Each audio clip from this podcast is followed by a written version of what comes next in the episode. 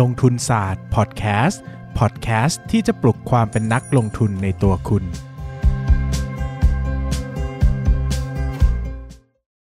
สวัสดีครับ ยินดีต้อนรับเข้าสู่รายการลงทุนศาสตร์พอดแคสต์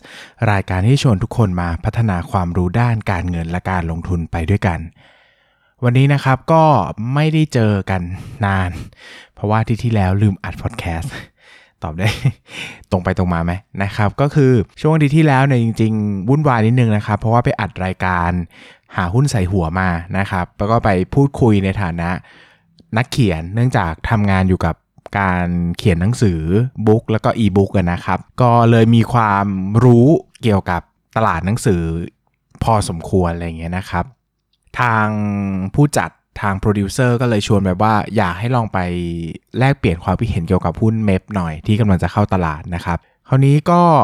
เห็นว่าช่วงนี้นะครับก็ไม่รู้จะพูดเรื่องอะไร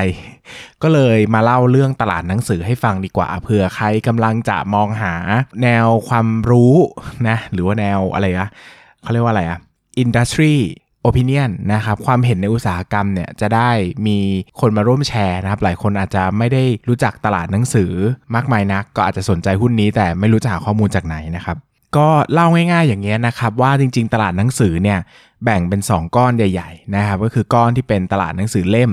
ก็คือหนังสือที่พริ้นออกมานะครับก็จะเห็นตามหนังสือเล่มร้านหนังสือเนาะ B2S C1 ในอินนะครับคิโนคุนิยะ ซึ่งตรงเนี้ยเราก็คงเห็นแล้วเนอะว่าหลาย ๆ หุ้นก็มีอยู่ในตลาดหลักทรัพย์นะครับง่ายๆสุดก็คือ C1 เนาะ เห็นกันอยู่แล้วที่เป็นค่อนข้างจะเป็นร้านหนังสือเต็มตัวเลยนะครับ ส่วนอีกกลุ่มหนึ่งก็จะเป็นกลุ่ม e-book นะครับ e-book เนี่ยก็จริงๆที่หุ้นที่โดยตรงกับ e-book ที่สุดก็คือ MEP นะครับ เพราะว่าถ้าพูดในเชิงของแพลตฟอร์ม การจัดจำหน่าย e-book เนี่ย ตัว MEP ก็เป็นผู้ที่มีส่วนแบ่ง ตลาดเยอะที่สุดในประเทศไทยนะครับคราวนี้โดยตัวเลขทั่ว ๆ ไปเนี่ยนะครับตลาด e-book เนี่ยอยู่จะอยู่ที่แมททัวร์แล้วนะครับที่ต่างประเทศเนี่ยตลาด e-book อยู่ที่ประมาณสัก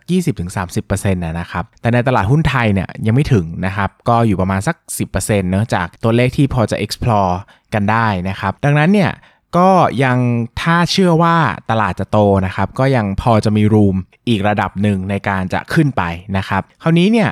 พอมันมี 2 แบบเนี่ยนะครับ แต่ก่อนเนี่ยตลาดหนังสือก็จะเป็นตลาดหนังสือเล่มอย่างเดียวเลยนะครับ ยุคสมัยย้อนกลับไปสมัยที่ยังไม่มีอินเทอร์เน็ตยังไม่มีสมาร์ทโฟนนะครับ พอสมาร์ทโฟนอินเทอร์เน็ตเข้ามาเนี่ยตลาดอีบุ๊กก็เฟื่องฟูมากขึ้นนะครับ เนื่องจากหนึ่งแหละก็มีความสะดวกสบายนะครับในการถือไปไหนก็ได้นะครับ แล้วก็ไม่ต้องพกหนังสือเยอะๆ รวมถึงหนังสือบางเล่มเนี่ยหายากอย่างเงี้ยนะครับ ก็ถ้ามีอีบุ๊กก็จะสะดวกหน่อยนะครับ ข้อดีของ e-book อีกอย่างเนี่ยคือเรื่องของการจัดเก็บด้วยเนาะเพราะมันไม่ต้องมีห้องไม่ต้องมีเก็บ physical นะครับแต่ประเด็นตรงนี้เนี่ยก็แลกมาด้วยความเสี่ยงบางอย่างนะครับเนื่องจากเวลาเราซื้อหนังสือเป็นเล่มเป็น physical เนี่ยเราก็ได้หนังสือเก็บไว้กับตัวเนาะมันจะหายจะเปียกน้ำจะโดนปลวกกัด จะโดนทิ้ง หรือจะโดนเพื่อนยืมแล้วไม่คืนเนี่ยมันก็เป็นสิ่งที่เราบริหารจัดการเองเนาะสมมติเราซื้อหนังสือมาแล้วทำหนังสือหาย เราคงไม่โกรธร้านหนังสือถูกปะแต่ถ้าวันนี้เราซื้อหนังสือมานะครับแล้วก็คราวนี้ อีบุ๊กอย่างเงี้ยมันต้องเก็บไปที่แพลตฟอร์มเนอะก็เก็บไปที่ MEB หรือว่าเก็บไปที่แพลตฟอร์มใด ๆ ก็ตามที่เรารู้จักกันเนี่ยในเว็บไซต์ของเขาหรือในแอปพลิเคชันของเขาเนี่ยสมมุติว่าหนึ่งเนี่ย MEB เลิกกิจการนะครับหรือว่าล้มละลายสมมุตินะ worst case สุดๆเลย หรือว่าเกิดปัญหาอะไรมากมายเกิดขึ้นก็ตามเนี่ยนะครับสิ่งที่เกิดขึ้นก็คือ เราจะ หายไปด้วยนะหนังสือนั้นก็จะหายไปด้วยนะครับโดยความเข้าใจทั่วไปของผมนะ ซึ่งหนังสือใน MEB ก็จะอ่านได้แค่ในแอปพลิเคชัน MEB เนาะนะครับมันอ่านที่อื่นไม่ได้นะถ้าแอปพลิเคชัน MEB หายไปมันก็ไม่น่าจะอ่านได้ เราไม่ได้เป็นไฟล์ใน PDF อยู่ในเมลหรือในนะครับมันก็เป็นความเสี่ยงในเชิงของความอยู่รอดของกิจการด้วยนะครับดังนั้นเนี่ยอันนี้ก็เป็นสิ่งที่แลกมากับการอ่านอีบุ๊กนะครับคราวนี้เนี่ยสิ่งหนึ่งที่ทำให้อีบุ๊กมันโตเนี่ยก็เพราะว่าส่วนหนึ่งเนี่ยคน รุ่นใหม่ๆเนี่ยจะเติบโตมากับการอ่านคอนเทนต์ออนไลน์มากขึ้นนะครับไม่ว่าจะเป็นในทางโซเชียลมีเดียเองนะครับหรือว่าก็จะมีแอปพลิเคชัน อ่านนิยายออนไลน์ หรืออ่านบทความออนไลน์นะครับยกตัวอย่างอย่างลงทุนศาสตร์อย่างเงี้ยก็ชัดเจนว่าเป็นบทความออนไลน์ คนอ่านบ่อยๆ ก็จะคุ้นเคยกับการอ่านออนไลน์ หรือว่านิยายออนไลน์นะครับก็จะมีเจ้าตลาดอยู่อย่างธัญวลัย เด็กดี Fictionlog readAwrite นะครับเหล่านี้เนี่ยก็จะเป็นช่องทางในการอ่านนิยายออนไลน์ ซึ่งคนที่เป็นนักอ่านนิยายและเติบโตมากับตัวแพลตฟอร์มเหล่านี้แล้วก็จะคุ้นเคยกับการอ่านออนไลน์นะครับเพราะในคิดในความเป็นจริงเนอะอ่านหนังสือเล่มอะมันไม่ฟรีนะครับอย่างมากก็คือยืมห้องสมุดเนอะแต่เราไม่สามารถเดินไปร้านหนังสือแล้วขออ่านฟรีได้นะครับ แต่ปัจจุบันเนี่ยช่องทางออนไลน์นะครับมีนิยายเป็นล้านเรื่องนะครับแล้วก็มีเป็นแสนแสนเรื่องที่ให้อ่านฟรีนะครับดังนั้นในมุมมองของคนที่สมมุติยังเด็กหรือยังไม่ได้มีแบบรายได้เยอะแยะเนี่ยถ้าเขาอยากอ่านนิยายเนี่ยการอ่านนิยายออนไลน์ฟรีก็เป็นทางเลือกที่ดีนะครับดังนั้นเนี่ยยุคสมัยเด็กเจนนี้เนี่ยเขาก็จะเติบโตมากับ ความคุ้นเคยกับการอ่านนิยายออนไลน์สำหรับคนที่อ่านนิยายนะนะครับวันหนึ่งการจะกระเถิบมาอ่านอีบุ๊กเนี่ยก็จะไม่ใช่เรื่องแปลกหรือเรื่องยากสำหรับเขาที่จะอ่านกับหน้าจอเนอะมันก็จะไม่เหมือนกับนักอ่านสมัยเก่าที่อ่านมากับหนังสือเล่มตลอดเวลา ก็จะไม่คุ้นเคยที่จะต้องอ่านหนังสืออีบุ๊กยาวๆ ก็อาจจะรู้สึกแปลกประหลาดนะครับแต่ก็ต้องเข้าใจในเรื่องของลักษณะสังคมที่เติบโตมาด้วยว่าเออมันมีมันเติบโตมาด้วยกันนะครับดังนั้นการอ่านหรือการอะไรอย่างเงี้ยก็จะคุ้นเคยมากขึ้นนะครับ คราวนี้เวลาเราพูดถึงหุ้นเมฟหรือพูดถึงตลาดอุตสาหกรรมเนี้ยนะครับ งั้นเรามาพูดโปรหมายถึงว่าข้อดีที่ผมเห็นชัดๆก่อนแล้วกันวันนี้อาจจะไม่ได้ลงละเอียดนะครับ เนื่องจากก็ไม่ได้อยากจะมาพูดหุ้นอะไรขนาดนั้นเพียงแต่มาเล่าธุรกิจนี้ฟังนะครับ จริงๆ ตัวแพลตฟอร์มของเมฟเนี่ยมันมีความเป็น winner takes all ระดับหนึ่งนะครับ เนื่องจากตัวมันเกิดสิ่งที่เรียกว่า network effect นะครับ เวลาเราทำธุรกิจแพลตฟอร์มพวกนี้เนี่ย มันต้องคิดถึงมุมมองของนักอ่านแล้วก็นักเขียนด้วยนะครับ อย่างหนึ่งเลยนักอ่านเนี่ย ง่ายที่สุดคือเขาไม่อยากซื้อหนังสือเก็บไว้หลายที่เพราะมันลำบากนะครับ คิดสภาพว่าเราต้องมีแอปพลิเคชัน 10 แอปพลิเคชัน เล่มนี้เรื่องนี้จะอ่านต้องเปิดจากแอปนี้ เรื่องนี้จะอ่านเปิดจากแอปนี้ ถ้าเรามองตัวตัวผมเองเนี่ยมีหนังสือใน MEB เนี่ยประมาณพันกว่าเล่มนะครับก็ สะดวกใจที่จะเก็บไว้แค่ไม่กี่แอป แอปเดียวยกเว้นบางเล่ม Exclusive กับแอปอื่น แล้วก็อาจจะยอมซื้ออะไรอย่างเงี้ยนะครับแต่ในความสะดวกสบายมันเก็บไว้ที่เดียวมันง่ายกว่าอยู่แล้วนะครับส่วนนักเขียนเองเนี่ยก็มีความคิดว่าเออ ถ้าเราจะมาเขียนขายเนี่ยเราก็อยากจะขายในที่ที่มีนักอ่านอยู่เยอะๆนะครับแล้วตัวของนักเขียนเองเนี่ยก็จะมีความสะดวกด้วยนะ ถ้าเขา รวมทุกที่อยู่ในแอปเดียวก็คือเวลาโปรโมทอย่างเงี้ยเอาง่ายเวลาแปะลิงก์เนี่ยเล่มหนึ่งก็มีแค่ลิงก์เดียวมันก็ง่ายเวลาขายเนอะเวลาทำธุรกรรมหลังบ้านเวลาดูแลอะไรเงี้ยมันก็ไม่ต้องวุ่นวายเปลี่ยนไปเปลี่ยนมาอะไรเงี้ยนะครับดังนั้นเนี่ยมันก็เป็น network effect ว่าพอนักเขียนมาอยู่กันเยอะนักอ่านอยู่กันเยอะมันก็วนวนวนกลายเป็นเหมือนลักษณะของ Facebook Instagram YouTube แล้วพวกเนี้ยที่คอนเทนต์ครีเอเตอร์กับเอ่อคนที่เสพคอนเทนต์ก็มาเจอกัน แล้วก็จะขับดันให้แอปพลิเคชันเนี่ยมันกลายเป็นลักษณะเหมือน winner takes all นะครับดังนั้นเนี่ย ถ้าไม่ได้มีผู้เล่นที่มาขยับวงการได้อย่างรุนแรง เช่น เหมือนตอน Netflix เนี่ย ทุกคนก็คิดว่า โอ้โห Netflix เนี่ยเอาแน่นะ หมายถึงว่ามันจะ takes all แล้วนะครับ แต่ก็พอมาเจอ Disney Plus ก็ชะงักไปหน่อยนึง เพราะว่าเขาเป็นผู้เล่นรายใหญ่ ถือคอนเทนต์ในมือเยอะนะครับ อนาคตถ้ามีคอนเทนต์ครีเอเตอร์บางคนที่ โอ้โห เป็นผู้เล่นรายใหญ่มาก แล้วไม่ให้ลิขสิทธิ์ใด ๆ กับแพลตฟอร์มอื่นเลยนะครับจะต้องขายกับเขาที่เดียวแบบนี้ นักอ่านก็อาจจะไม่มีทางเลือกก็อาจจะต้องยินยอมที่จะต้องขายอีบุ๊กหลายที่หรือว่าอ่านอีบุ๊กหลายที่ก็ได้นะครับ ความเสี่ยงที่สำคัญที่สุดในการจะอ่านหุ้นตัวนี้จะซื้อหุ้นตัวนี้แล้วไม่มองข้ามไม่ได้เด็ดขาดเลยคือ behavioral change นะครับของตัวผู้บริโภคเองนะครับ อย่าลืมว่าตลาดหนังสือเนี่ยเป็นตลาดที่หลายคนก็คิดว่า decline หรือเป็นตะวันตกดินมานานแล้วนะครับ ดังนั้นเนี่ยตัวเลขจริงๆของตลาดหนังสือในประเทศไทยเนี่ยมันไม่มีการ expose แบบชัดเจนมันไม่มีการเปิดเผยนะครับ เนื่องจากมันไม่ได้เป็นตลาดที่มีข้อมูลที่ละเอียดมากนักนะครับ แล้วก็หลาย ๆ ช่องทางเนี่ยมันก็มันก็เป็นหนังสือทำมือ หรือเป็นสำนักพิมพ์ขนาดเล็กอะไรอย่างเงี้ยนะครับดังนั้นเนี่ยตัวเลขเนี่ยบางทีมันไม่ได้แน่นอน ส่วนใหญ่เขาจะใช้ตัวเลขในงานสำนักสือแห่งชาติ เป็นตัวแทนของอุตสาหกรรมการเติบโตอะไรเงี้ยนะครับแต่ซึ่งแน่นอนว่ามันใช้ก็ไม่ได้โดยตรงนะครับไม่ว่าจะทำเล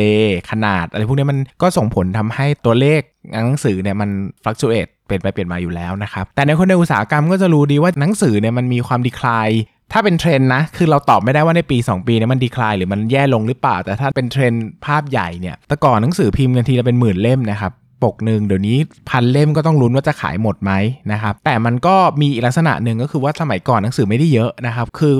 พิมพ์หมื่นเล่มอะแต่มันไม่มีปกให้เลือกซื้อพิมพ์อะไรมาออกมาก็ต้องซื้อเนอะแต่ปัจจุบันหนังสือมันมีหลากหลายมากๆอะมันก็อาจจะแลกมาด้วยขนาดอุตสาหกรรมที่ ตัวการพิมพ์แต่ละปกเนี่ยไม่ได้เยอะแต่จำนวนปกมากขึ้นหรือเปล่านะครับ ดังนั้นเนี่ยการจะกระโดดเข้ามาลงทุนในอุตสาหกรรมหนังสือเนี่ยสิ่งที่ต้องทำความเข้าใจมากๆ ก็คืออุตสาหกรรมหนังสือกำลังจะไปทางไหนทำไมงบการเงินร้านหนังสือ physical store ดูไม่ค่อยดีเท่าไหร่ แต่ทำไมงบการเงินของอีบุ๊กที่เป็นแพลตฟอร์มกับโตอะไรอย่างเงี้ยนะครับ เราจะต้องทำความเข้าใจตลาดนี้นิดนึงนะครับ แล้วก็ลองไปเรียนรู้ทำความรู้จักกันว่าจริง ผมจะพูดเสมอนะ เวลาวิเคราะห์ Five Forces Model หรือว่าวิเคราะห์อุตสาหกรรม วิเคราะห์บริษัทใดก็ตามเนี่ยสิ่งที่น่ากลัวที่สุดนี่คือการเปลี่ยนแปลงพฤติกรรมของผู้บริโภคนะครับเพราะว่าสิ่งนี้เปลี่ยนแล้วจะส่งผลหนักหนาเสมอนะครับหมายถึงว่าสมมติถ้าคุณซื้อหุ้นโรงพยาบาลอย่างเงี้ยนะครับคุณบอกว่าวันนี้มีโรงพยาบาลมาเปิดแข่งลดราคาแข่งลูกค้าเทปอีกโรงพยาบาลหนึ่งนะครับวันหนึ่งถ้าเราลดราคาสู้ลูกค้าก็อาจจะกลับมาก็ได้นะครับนะสมมติเนอะมันเป็นแค่การแข่งขันในอุตสาหกรรมใช่ไหมครับแต่ถ้าสมมติว่าวันนี้ตัวของโรงพยาบาลอะเกิด ประเด็นว่ามียาที่กินเม็ดหนึ่งแล้วไม่ต้องรักษาได้อีกตลอดชีวิต เป็นอมตะเลยแล้วก็ไม่เจ็บไม่ป่วยเลยโรงพยาบาลเจ๊งแบบอย่างเงี้ยถ้าพฤติกรรมผู้บริโภคเปลี่ยนอย่างเงี้ยแน่นอนอย่างเงี้ยโอกาสที่จะกลับมานี่ยากมาก ซึ่งวันนี้มันเป็น question เองว่าตลาดหนังสือในประเทศไทยจะไปทางไหนต่อนะครับแล้วก็ตลาดหนังสือภาพรวมจะเป็นยังไง เขาจะทำอย่างไรกับตลาดที่มัน ไม่ได้เป็นการเติบโตชัดเจนแบบบางอุตสาหกรรมอย่างท่องเที่ยวหรือบริโภคอะไรเงี้ยนะครับที่มันมีทรายชัดเจนที่จะเติบโต แต่วันนี้ตลาดหนังสือเป็น question อะนะครับผมอยู่ในตลาดนี้ทำหนังสือขายหลายคนอาจจะเคยอ่าน stock lecture อ่านหนังสือมันนี่ lecture ของผมเนี่ยผมทำด้วยความรักทำด้วย passion นะผมไม่ได้ทำด้วย หวังว่ามันจะร่ำรวย เพราะรู้ว่าจริง ๆ มันก็ไม่รู้ว่าอนาคตคนยังจะอ่านหนังสืออยู่หรือเปล่า หรือว่าก็จะเปลี่ยนพฤติกรรมไปหมดแล้วนะครับดังนั้นเนี่ยวันนี้ผมอยู่ด้วยความรู้สึกอีกแบบหนึ่งที่อาจจะไม่ได้หวังว่าจะเติบโตในธุรกิจนี้สมมุติว่าถ้าผมจะต้องทำแค่อาชีพเดียวเพื่อเลี้ยงทำมาหากินตัวเองเนี่ยผมอาจจะไม่เลือกการเป็นอยู่ใน business นี้ก็ได้นะครับวันนี้เลยเป็นแค่อาชีพเสริมเฉยๆนะครับ วันนี้ไม่ได้มีสปอนเซอร์ใดๆจาก MEB นะครับ จริงๆ อยากให้เขาจ้างแต่เขาไม่จ้างพูดเล่นนะฮะก็จริงๆ ก็ไม่ได้มีสปอนเซอร์ใดๆแต่ก็อยากจะมาแชร์ความรู้กันเนื่องจากคิดว่าเรื่องเนี้ยผมอยู่ในอุตสาหกรรมมั้ง แล้วก็อาจจะพอจะแชร์ไอเดียอะไรต่างๆ ให้ได้นะครับ ก็อย่างที่บอกนะครับว่าไม่ได้เชียร์ซื้อเชียร์ขายนะครับ โดยเฉพาะเรื่อง valuation เนี่ย จริงๆ ผมจะพูดเสมอว่า หุ้นที่ดีอะถ้าแพงเกินไปก็เป็นการลงทุนที่ไม่ดี หรือหุ้นที่ไม่ดี ถ้าราคาถูกมากๆ ก็อาจจะเป็นการลงทุนที่ดีก็ได้นะครับ ดังนั้นเนี่ยคุณจะไม่สามารถมองมุมมองของบริษัทใดบริษัทหนึ่งหรือหุ้นใดหุ้นหนึ่งโดยปราศจากมุมมองด้าน valuation ได้เลยนะครับ ดังนั้นเนี่ยวันนี้ผมไม่ได้แตะเรื่อง valuation เลย เพราะว่าไม่อยากจะชี้นำการตัดสินใจเนาะอยากให้คุณได้ไปลองศึกษาธุรกิจ แล้วก็ลองทำ valuation เองนะครับใครชอบลักษณะการพูดถึงอุตสาหกรรมหรือหุ้นรายตัวมากขึ้นแบบนี้นะครับคอมเมนต์ไว้นะครับถ้าหลายคนชอบรู้สึกว่าสนุกที่จะ explore อุตสาหกรรม explore หุ้นหรือว่าได้มุมมองใด ๆ จากผมไปเนี่ยก็เม้นไว้ว่าชอบหรือว่าอยากให้ทำอีก หรือว่าสนใจหุ้นไหนก็ลองพูดคุยกันถ้าผมมี sharing อะไรได้ก็จะมาแชร์กันนะครับซึ่งออกตัวไว้ได้เลยว่าถ้าจะมาคอนเทนต์ฝั่งนี้ต้องพูดได้เลยว่าเป็นความเห็นนะอาจจะถูกหรือจะผิดก็ได้นะครับผมก็เป็นแค่มนุษย์คนหนึ่งที่ก็มีความเห็นไปเรื่อยเปื่อยมี bias มีอคตินะครับดังนั้นเนี่ยไม่ได้เป็นโอ้ machine เครื่องจักรนะครับก็ sharing กันเพื่อนคุยกันนะครับก็ไม่ได้มีintention ที่จะมาเชียร์ซื้อเชียร์ขายใดๆนะครับวันนี้ก็บอกเล่าไว้เพียงเท่านี้สนุกๆนะครับคุยกันในเรื่องที่ ผมชอบและกันจริงเป็นคนชอบเรื่องหนังสือนะครับวันวันนี้พอจะพูดพอคิดว่าอยากพูดเรื่องหนังสือมันก็เลยอยากจะทำพอดแคสต์ขึ้นมาเลยนะครับงั้นก็ฝากไว้นะครับ ใครนะ นี่ อันนี้โฆษณาส่วนตัวนะครับ ใครที่ศึกษาหุ้นนี้นะครับ คุณไม่ลองใช้แอปพลิเคชันเขาไม่ได้นะนะครับ คุณจะซื้อหุ้นเขาเนี่ยคุณต้องเข้าไปลองนิดนึงนะครับ อย่างน้อยเนี่ยลองใช้แอปพลิเคชันเขาเปรียบเทียบกับแอปพลิเคชันอื่นว่า user experience user interface เป็นยังไงบ้าง ประสบการณ์การใช้มันซื้อง่ายจ่ายคล่องไหมมันอ่านแล้วมันสะดวกไหม ถ้าเทียบกับหนังสือเล่มนะครับ ดังนั้นนี่ก็จะพูดได้เลยว่าหนังสือผมเกือบทุกเล่มมีวางขายใน MEB นะครับ ก็เข้าไปอุดหนุนกันได้นะครับ ตอนนี้มีช็อปช่วยชาติด้วยนะ ซื้อไปแล้วไปลดหย่อนภาษีนะครับหนังสือเล่มที่ขายดีๆ ก็จะมี Stock Lecture นะครับลงทุนหุ้นได้ในเล่มเดียวนะมีทั้งแบบหนังสือเสียง มีทั้งแบบอีบุ๊กนะครับแล้วก็ตอนนี้มีโปรโมชั่นสุดพิเศษมากๆ คือมนุษย์ซึมเศร้ากับเรื่องเล่าสีขาวดำนะลดลดราคาอยู่ 40%นะจาก 250เหลือ 150นะครับตอนนี้ถูกมากนะแล้วก็ถึงวันที่ 15 กุมภาพันธ์นี้เท่านั้นนะครับไปแวะเวียนอุดหนุนกันได้นะครับผมจะได้มีเงินมากินขนมด้วยในไหนเทปนี้พูดเรื่อง MEB ตั้งนานเราไม่ได้เงินสักบาทเลยนะครับก็ช่วยอุดหนุนหนังสือผมหน่อยนะผมจะได้มีค่าขนมมากินข้าวมาจ่ายค่าตัดพอดแคสต์จ่ายค่าสปอนเซอร์ใดๆหมายถึงว่าค่าพวก subscription ที่ต้องเสียในการทำพอดแคสต์นะครับ ฝากไว้ประมาณนี้นะครับ ใครชอบอย่าลืมนะ ทักทายกันมาได้แล้วก็คอมเมนต์นะครับ ฝากคอมเมนต์ใน YouTube นะครับ เนื่องจากอ่านสะดวกสุดเนอะช่องทางอื่นมันอ่านยากนิดนึงนะครับ แล้วก็ยังไงเนี่ย ผมก็จะหาคอนเทนต์มาบ่อยๆละกัน ถ้ามันเป็นมาทางนี้อาจจะคุยง่ายขึ้นนะ ผมก็จะโม้อะไรไปเรื่อยเปื่อยนะใจเย็นๆนะคอมเมนต์บางทีถ้าแบบคอมเออ ไม่เห็นไม่ตรงกันก็ไม่เป็นไรครับ คนเราเห็นต่างกันได้เนอะผมไม่ได้บอกความคิดผมถูกเนอะทุกอย่างในคอร์ดแคสต์ผมเป็นความเห็นส่วนตัวอยู่แล้ว ซึ่งผมจะออกตัวตลอดว่ามันไม่ได้ถูกต้องเสมอไปหรอกครับ คุณสามารถตัดสินใจได้ตามสิ่งที่คุณคิดว่าใช่ถูกต้องต้องการเนอะนะครับดังนั้นมีอะไรพูดคุยกัน แล้วก็ชอบคอนเทนต์แบบนี้ก็อย่าลืมเอ่อคอมเมนต์ไว้นะเผื่อผมจะได้มาจัดอีกแต่ถ้ารู้สึกว่าอยากได้ความรู้ทั่วไปก็เดี๋ยวผมหาช่วงเวลาละกันว่าคอนเทนต์แบบไหนดีนะครับสำหรับอาทิตย์นี้นะมาแค่ทีละเทปละกันเนื่องจากตอนนี้งานมันหนักหน่วงเหลือเกินนะครับก็มีเนื้อหาประมาณนี้นะครับ ยังไงก็ลองไปศึกษากันดูเนาะจะซื้อไม่ซื้ออย่างน้อยได้ศึกษาได้ความรู้เพิ่มเติมผมว่าก็เป็นไอเดียที่ดีกับการเป็นนักลงทุนแล้วแหละนะครับวันนี้ก็ขอขอบคุณทุกคนมากครับ หวังว่าจะมีความสุขกับลงทุนศาสตร์พอดแคสต์นะแล้วกลับมาเจอกันใหม่ครับ สวัสดีครับ อย่าลืมกดติดตามลงทุนศาสตร์ในช่องทางพอดแคสต์เพลเยอร์ที่คุณใช้ แล้วกลับมาปลุกความเป็นนักลงทุนกันใหม่ในลงทุนศาสตร์พอดแคสต์